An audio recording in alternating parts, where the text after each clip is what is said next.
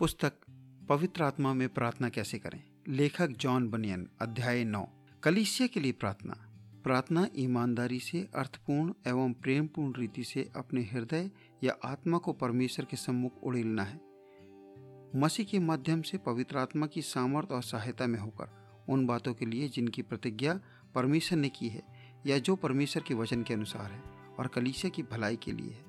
प्रार्थना विश्वास सहित परमेश्वर की इच्छा की अधीनता में होकर की जाती है। इस वाक्यांश में कि कलीसिया की भलाई में वे सभी बातें शामिल हो जाती हैं जो परमेश्वर की मह को महिमा देती हैं, मसीह के नाम को आगे बढ़ाती हैं और उसके लोगों को लाभ पहुंचाती है, क्योंकि परमेश्वर, मसीह और उसके लोग एक दूसरे से इस प्रकार से जुड़े हैं कि यदि किसी एक की भलाई के लिए प्रार्थना करें तो कलीसिया परमेश्वर की महिमा और मसीह के नाम को आगे बढ़ाती है। सब उसमें जुड़ जाते हैं, क्योंकि जैसे मसीह पिता में है वैसे ही मसीह में भक्तजन भी हैं। और जब आप दूसरे मसीह के लिए प्रार्थना करते हैं तो परमेश्वर से प्रार्थना करते हैं, परमेश्वर की आंख के पास जाते हैं। इस कारण यदि आप यरूशलेम की शांति के लिए प्रार्थना करते हैं, आप वह प्रार्थना करते हैं जो परमेश्वर आपसे चाहते हैं कि आप वह प्रार्थना करें। यरूशलेम को पूर्ण शांति तब तक नहीं मिलेगी जब तक वह स्वर्ग में न पहुंच जाए, और मसीह की इससे बड़ी कोई अभिलाषा नहीं कि उसे स्वर्ग में देखें,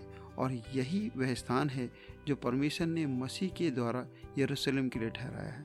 इसलिए जो सिय्योन के कुशल और शांति के लिए प्रार्थना करता है या कलीसिया के लिए प्रार्थना करता है, वह इस उसके लिए प्रार्थना करता है जिसे मसीह ने अपने लहू से खरीदा है और जिसे परमेश्वर ने दाम के रूप में मसीह को दे दिया है। अब जो भी यह प्रार्थना करता है उसे चाहिए कि कलीसिया के लिए बहुतायत का अनुग्रह और सभी परीक्षाओं में जय प्राप्त करने सहायता की मांग करें, क्योंकि परमेश्वर कलीसिया पर किसी को प्रबल होने नहीं देगा और सब बातें मिलकर उसकी भलाई को उत्पन्न करेंगी। परमेश्वर उसे निर्दोष निष्कलंक रखेगा।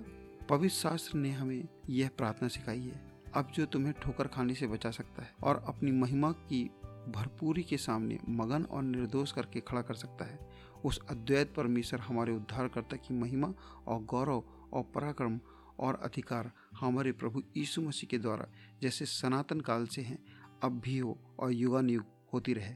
आमीन। यहूदा चौबीस और पच्चीस। हमें परमेश्वर से यह प्रार्थना करना चाहिए कि वह अपने पुत्रों की रक्षा करे और दुष्ट एवं भ्रष्ट देशों के बीच घेर कर रखे। यह हमारी दैनिक प्रार्थना हो। यूहन्ना के सत्रह अध्याय में वर्णित यीशु की प्रार्थना का मूल विषय भी यही था। पौलुस की सभी प्रार्थनाएं इसी दिशा में थी, जैसा कि उसकी एक प्रार्थना स्पष्ट रूप से यह दर्शाती है, और मैं यह प्रार्थना करता हूँ कि तुम्हारा प्रेम, ज्ञान और सब प्रकार के विवेक सहित और भी बढ़ता जाए, यहाँ तक कि तुम उत्तम से उत्तम बातों को प्रिय जानो और मसीह के दिन तक सच्चे बने रहो और ठोकर ना खाओ, और उस धार्मिकता के फल को जो यीशु मसीह के द्वारा होते हैं भरपूर होते जाओ, जिससे परमेश्वर की महिमा स्तुति होती रहे। फिलिपियों एक का नौ से ग्यारह। पौलुस की प्रार्थना संक्षिप्त थी, परंतु आप देख सकते हैं कि वह कलीसिया के लिए अभिलाषाओं से भरपूर थी, प्रारंभ से अंत तक, ताकि कलीसिया उन्नति करे, आगे बढ़े और आत्मिक रीति पर सर्वोत्तम उत्कृष्टता में निर्दोष, ईमानदार और बिना ठोकर खाए मसीह के दिन तक पहुँचे, भले ही भले ही उसकी परीक्षाएं एवं सताएं चाहो जो हो। अध्याय दस। परमेश्वर की इच्छा के अनुसार प्रार्थना करना। सच्ची प्रार्थना परमेश्वर की इच्छा के अधीन होती है और कहती है तेरी इच्छा पूरी हो। मत्ती छह के दस। इस कारण प्रभु के लोग विनम्र होकर स्वयं को एवं अपनी प्रार्थनाओं एवं सर्वस्व को, जो कुछ उनका है, परमेश्वर के चरणों पर रख देते हैं, ताकि उसकी स्वर्गीय बुद्धि के अनुसार जो सबसे सर्वोत्तम है वैसा निपटान करें। जब हम सर्वस्व प्रभु के सामने रखते हैं तब हम संदेह नहीं करते कि परमेश्वर के द्वारा प्राप्त उत्तरों से हमारा भला और उनकी महिमा होगी। इस कारण जब परमेश्वर के भक्तजन परमेश्वर की इच्छा की अधीनता में होकर प्रार्थना करते हैं तब वे तर्क या संदेह नहीं करते या प्रश्न नहीं करते, परंतु परमेश्वर पर, उसके प्रति परमेश्वर के प्रेम और करुणा पर विश्वास करके भरोसा करते हैं। वे समझते हैं कि वे सदैव ही बुद्धिमान नहीं हैं और कभी कभी शैतान उनके लाभ ले सकता है और उनकी परीक्षा करते हुए ऐसी बातों के लिए प्रार्थना करने उकसाता है। उन्हें यदि वे प्राप्त कर लें, वे बातें ना तो परमेश्वर को महिमा देने वाली होती हैं और ना ही उनके उसके लोगों के सर्वोत्तम हित और भलाई के लिए होती हैं। यूहन्ना ने अपने पत्रों में लिखा है और हमें उसके सामने जो हियाव होता वह यह है कि यदि हम उसकी इच्छा के अनुसार कुछ मांगते हैं तो वह हमारी सुनता है, और जब हम जानते हैं कि जो कुछ हम मांगते हैं वह हमारी सुनता है तो यह भी जानते हैं कि जो कुछ हमने उससे मांगा है वह पाया भी है। जैसा कि मैं पहले कह चुका हूँ कि निवेदन और प्रार्थनाएं जो बिना पवित्रात्मा परमेश्वर के पास पहुँचाई जाती हैं उत्तर नहीं लाती, क्योंकि यह परमेश्वर की इच्छा में नहीं है। केवल पवित्रात्मा जानता है कि परमेश्वर की इच्छा के अनुसार कैसे प्रार्थना की जाए। परंतु जैसा लिखा है कि जो आँख ने नहीं देखी और कान ने नहीं सुना और जो बातें तुम्हारे चित्त में नहीं चढ़ी, वे ही हैं जो परमेश्वर ने अपने प्रेम करने वालों के लिए तैयार की हैं, परंतु परमेश्वर ने उनको अपनी आत्मा के द्वारा हम पर प्रकट किया है, क्योंकि आत्मा सब बातें वरन परमेश्वर की गूढ़ बातें भी जानता है। पर मनुष्यों में से कौन किसी मनुष्य की बातें जानता है? केवल मनुष्य का आत्मा जो उसमें है। वैसे ही परमेश्वर की बातें कोई नहीं जानता, केवल परमेश्वर का आत्मा। पहला कुरिन्थियों दो का नौ से ग्यारह। पौलुस ने भी रोमियो की पत्री में लिखा है, हम नहीं जानते हैं कि किस रीति से प्रार्थना करना चाहिए। अब इस पर ध्यान दें, किस रीति से प्रार्थना करना चाहिए। यदि हम इस पर विचार ना करें, इसका अर्थ ना समझें कि आत्मा और सच्चाई में यह क्या है, हम भी यरोबाम के समान एक ऐसी विधि का आविष्कार कर लेंगे जिसकी जिसकी विषय वस्तु और विधि परमेश्वर के वचन के अनुसार नहीं थी। तब यरोबाम सोचने लगा कि अब राज्य दाऊद के घराने का हो जाएगा। यदि प्रजा के लोग यरूशलेम में बलि करने को जाएं, तो उनका मन अपने स्वामी यहूदा के राजा यहूबियाम की ओर फिरेगा और वे मुझे घात करके यहूदा के राजा रहुबियाम के हो जाएंगे। तो राजा ने सम्मति देकर सोने के दो बछड़े बनवाए और लोगों से कहा, यरूशलेम को जाना तुम्हारी शक्ति से बाहर है, इसलिए हे इज़राइल, अपने देवताओं को देखो जो तुम्हें मिस्र देश से निकाल लाए हैं। तो उसने एक बछड़े को बेतेल में और दूसरे को दान में स्थापित किया, और यह बात पाप के कारण हुई, क्योंकि लोग उस एक के सामने दंडवत करने को दान तक जाने लगे। पहला राजा बारह अध्याय में पाते हैं। पौलुस कहते हैं कि हमें वैसे प्रार्थना करना चाहिए जिस रीति से प्रार्थना करना उचित है, और यह हम समस्त कला, दक्षता, निपुणता और मनुष्यों तथा स्वर्गदूतों की चतुर युक्तियों के द्वारा नहीं कर सकते। हम नहीं जानते हैं कि किस रीति से प्रार्थना करना चाहिए, परंतु आत्मा स्वयं जानता है। यह नहीं लिखा कि आत्मा को चाहिए कि जो हमारी निर्बलता में हमारी सहायता करता है, ना और ना आत्मा हमारी लालसाएं। मनुष्य अपने मन और कल्पनाएं में जो खोज करता है वह एक बात है, और जिसकी हमें आत्मा दी गई है और जो हमें करना चाहिए वह दूसरी बात है। बहुत से लोग प्रार्थना करते हैं और पाते नहीं, क्योंकि बुरी इच्छा से मांगते हैं और इच्छित वस्तुओं के आनंद के कारण आसपास भी नहीं पहुंच पहुंच पाते, क्योंकि तुम मांगते तो हो, पाते नहीं, इसलिए कि बुरी इच्छा से मांगते हो, ताकि अपने भोग विलास में उड़ा सको। याकूब चार का तीन। प्रार्थना की पुस्तक से हटकर कहीं भी प्रार्थना करने पर परमेश्वर दूर नहीं जाते, परंतु परमेश्वर उस प्रार्थना का उत्तर नहीं देंगे। जब आप प्रार्थना करते हैं, परमेश्वर आपके हृदय को जांचते हैं और देखते हैं कि किस भावना और मूल से आपकी प्रार्थना उपजती है। यूहन्ना ने लिखा है, और हमें उसके सामने जो हियाव होता है वह यह है कि यदि हम उसकी इच्छा के अनुसार कुछ मांगते हैं तो वह हमारी सुनता है। फिर पौलुस ने भी लिखा है, और मनों का जांचने वाला जानता है कि आत्मा की मनसा क्या है, क्योंकि वह पवित्र लोगों के लिए परमेश्वर की इच्छा के अनुसार विनती करता है। रोमियो आठ का सत्ताईस। परमेश्वर केवल उन्हीं निवेदनों का उत्तर देते हैं जो उनकी इच्छा के अनुसार होते हैं। केवल पवित्र आत्मा हमें सिखा सकता है कि उसकी इच्छा के अनुसार कैसे प्रार्थना करें। केवल एक वही जो सभी बातों की खोज करता है और परमेश्वर की गंभीर और गुप्त बातों को जानता है।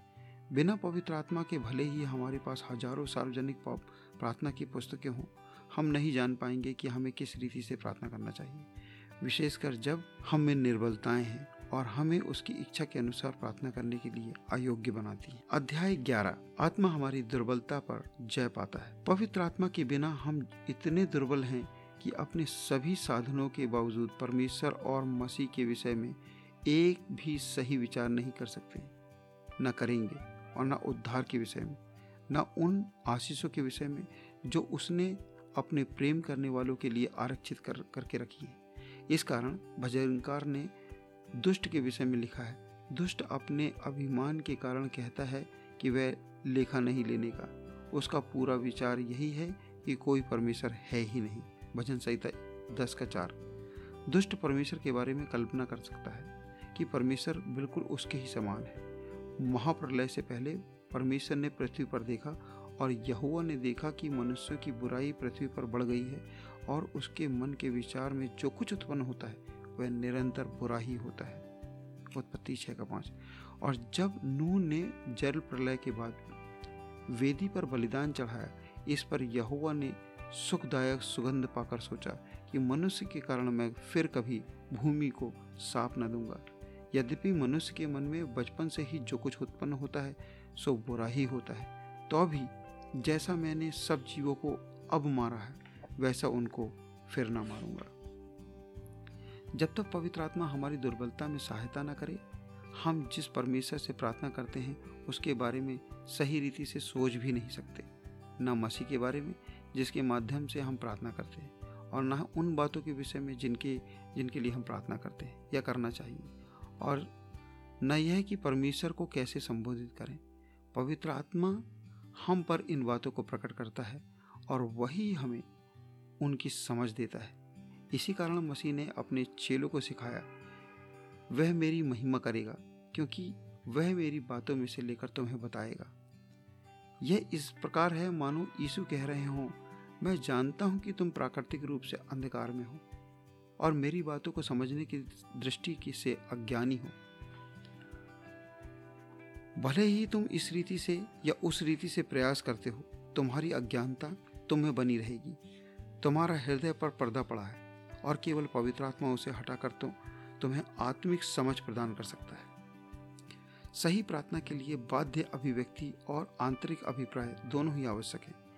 यह उन बातों के से आता है जो आत्मा पवित्र आत्मा के प्रकाशन से समझ पाता है, अन्यथा प्रार्थना दोषपूर्ण, व्यर्थ और निंदनीय ठहरेगी, क्योंकि हृदय और जीभ अभिप्राय की दृष्टि से सहमत नहीं होते और न वे कभी होंगे। यदि पवित्र आत्मा निर्बलता और दुर्बलता में हमारी सहायता न करे, इस संबंध में दाऊद भली भांति समझता था।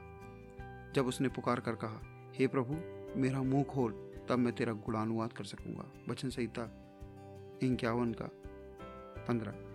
मैं समझता हूँ कि अधिकांश यह मानते हैं कि दाऊद दूसरों के समान कह सकता था और स्वयं की अभिव्यक्ति कर सकता था, जैसा कि आज की पीढ़ी भी कर सकती है। दाऊद के वचनों और कामों में यह स्पष्ट परिलक्षित होता है, लेकिन यही भला मनुष्य भविष्यवक्ता जब परमेश्वर की आराधना करने जाता है, चाहता है कि परमेश्वर उसकी मदद करे।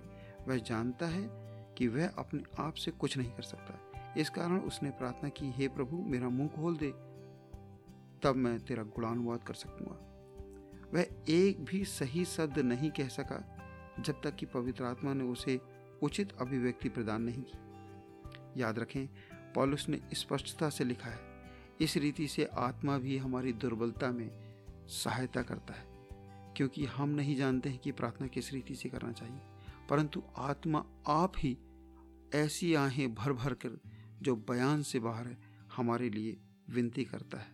रोमियो आठ का छब्बीस। हम सुन रहे हैं पुस्तक पवित्र आत्मा में प्रार्थना कैसे करें।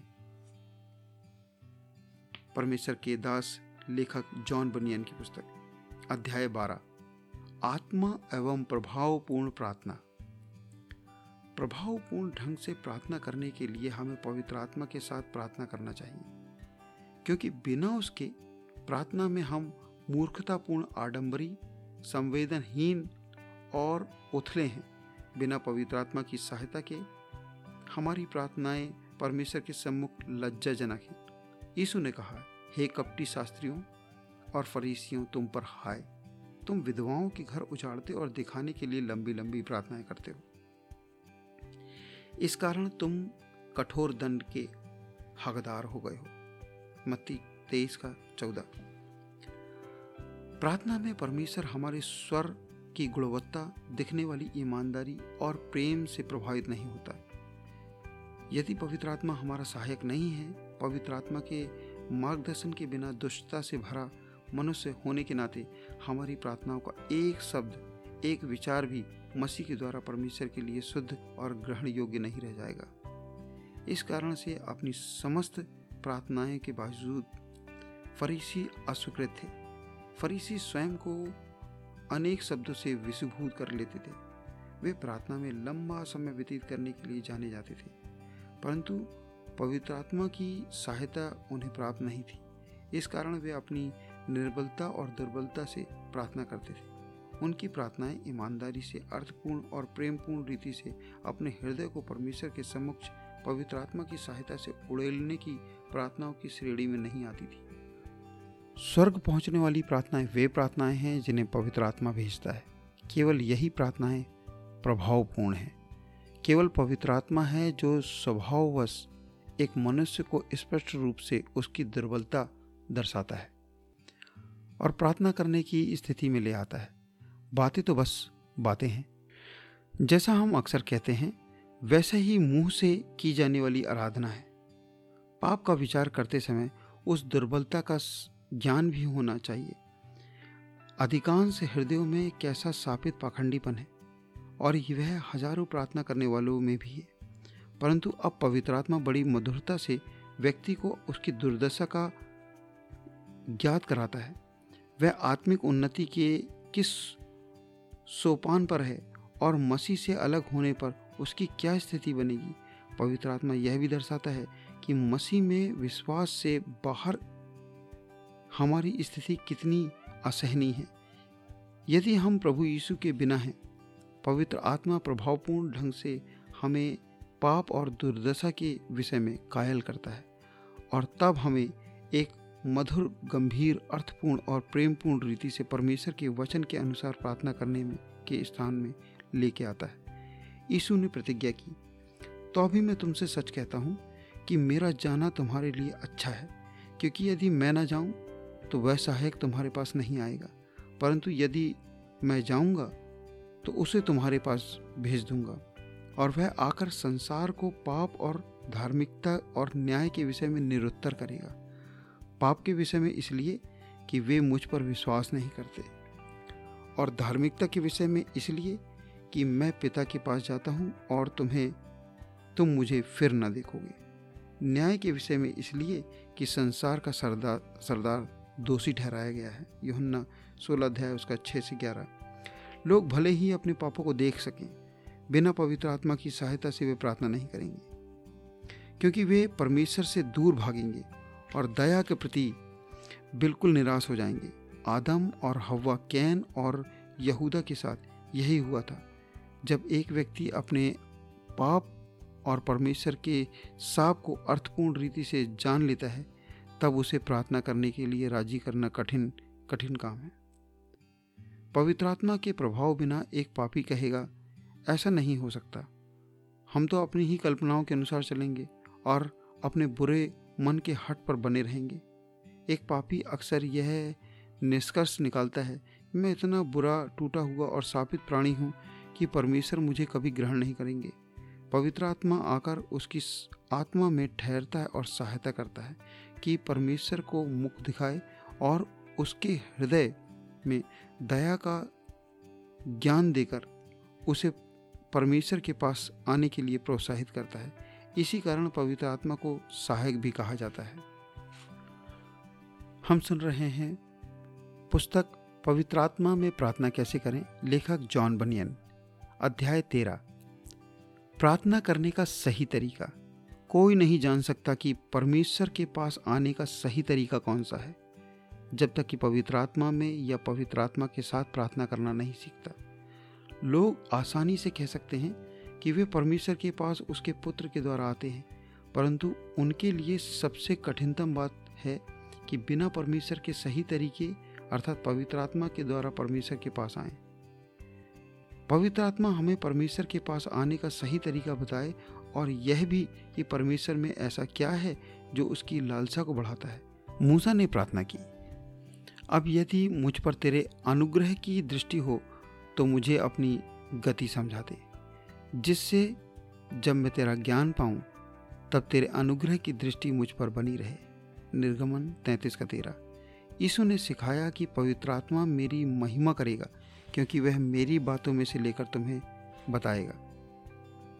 भले ही आप अप, अपने पाप और दुर्दशा को देख पाएं और मसीह के माध्यम से परमेश्वर तक पहुंचने का मार्ग भी जाने, बिना पवित्रात्मा के आप परमेश्वर, मसीह या दया में हिस्से का दावा नहीं कर पाएंगे।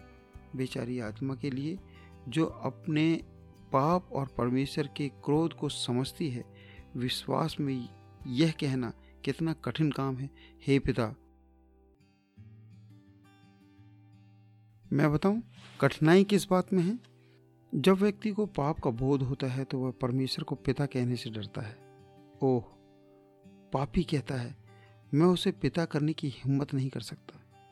इसलिए पवित्र आत्मा उसके हृदय में भेजे जाना परम आवश्यक है, ताकि वे पुकार कर कह सके, हे पिता। किसी के भी लिए जानते और विश्वास करते हुए परमेश्वर को हे पिता कहकर पुकारना एक बहुत बड़ी बात है, बहुत बड़ा काम है। उसे पवित्र आत्मा की सहायता चाहिए। जब मैं कहता हूँ कि उसे जानते हुए परमेश्वर पिता से प्रार्थना करना है, मेरा तात्पर्य यह है, यह जानना कि परमेश्वर का पुत्र होना या नया जन्म पाना किसे कहते हैं। जब मैं कहता हूँ विश्वास करते हुए परमेश्वर पिता कहना, तब मेरा तात्पर्य है आत्मा में अनुभव के द्वारा यह विश्वास करना कि अनुग्रह का कार्य उसमें पूरा किया गया है। यही परमेश्वर पिता को पिता कहकर पुकारने का सही तरीका है। यह नहीं कि जैसा बहुतेरे लोग कहते हैं, प्रभु की प्रार्थना याद करने के कारण परमेश्वर को पिता जानते हुए और मानते हुए प्रार्थना करते हैं। प्रार्थना का जीवन यह है कि पवित्र आत्मा के साथ या पवित्र आत्मा में जब कोई व्यक्ति अपने पापी होने को जान लेता है, और यह भी कि कैसे परमेश्वर की करुणा दया को पुकारें, वह पवित्र आत्मा की सामर्थ्य में होकर पिता कहता है। विश्वास में कहा गया एक शब्द उन हजारों प्रार्थनाओं से बेहतर है जिसे एक औपचारिक, ठंडे और गुनगुने रूप में लोग करते और दिखते और पढ़ते हैं।